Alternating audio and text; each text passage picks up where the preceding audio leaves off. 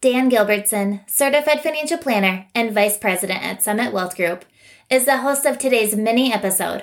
What is a QCD and how does it affect my retirement plan? Well, first of all, a QCD is a qualified charitable distribution. At age 72, the IRS makes it mandatory that we take money out of our retirement accounts. It's called the required minimum distribution or an RMD. The issue is here is, is if, if you're taking that money out, first of all, it's going to be taxable income and that could jump you into the next tax bracket. But also, if you're taking that taxable income out, if you're paying Medicare Part B premiums, they are all based on, on how much income you're making or how much taxable income you're making. So the bottom line is the more you make, the more you might be paying in monthly premiums on your Medicare Part B. One of the benefits of a qualified charitable distribution or a QCD is that when you get to age 72 or later, you can take that distribution out you can send it off to a charitable organization as long as it's a 501c3, and that income coming out of your required minimum distribution or your retirement account will not be taxable. So we've had clients in the past. Uh, uh, one in particular, I'm thinking about.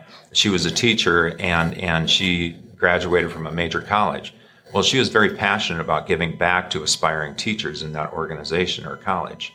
So what we did is we set up a, a QCD and she took a certain amount of money and she sent that off and set up an endowment fund at that college. And then future teachers will be able to use that as long as they qualify for the scholarship or the, or the endowment. They'll be able to use that for their degree and pay for part of their degree. Another way is, is when people are tithing or giving to their church.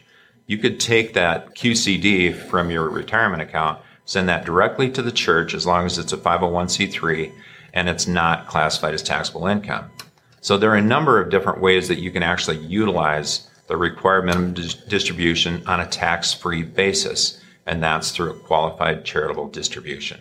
I realize this is really technical. I mean, you get a QCD and an RMD and all these different things, but but there, it's a pretty powerful strategy. So if you have any questions, feel free to give us a call. We'll sit down and go through the details of how it affects you and how can, you can typically utilize that strategy.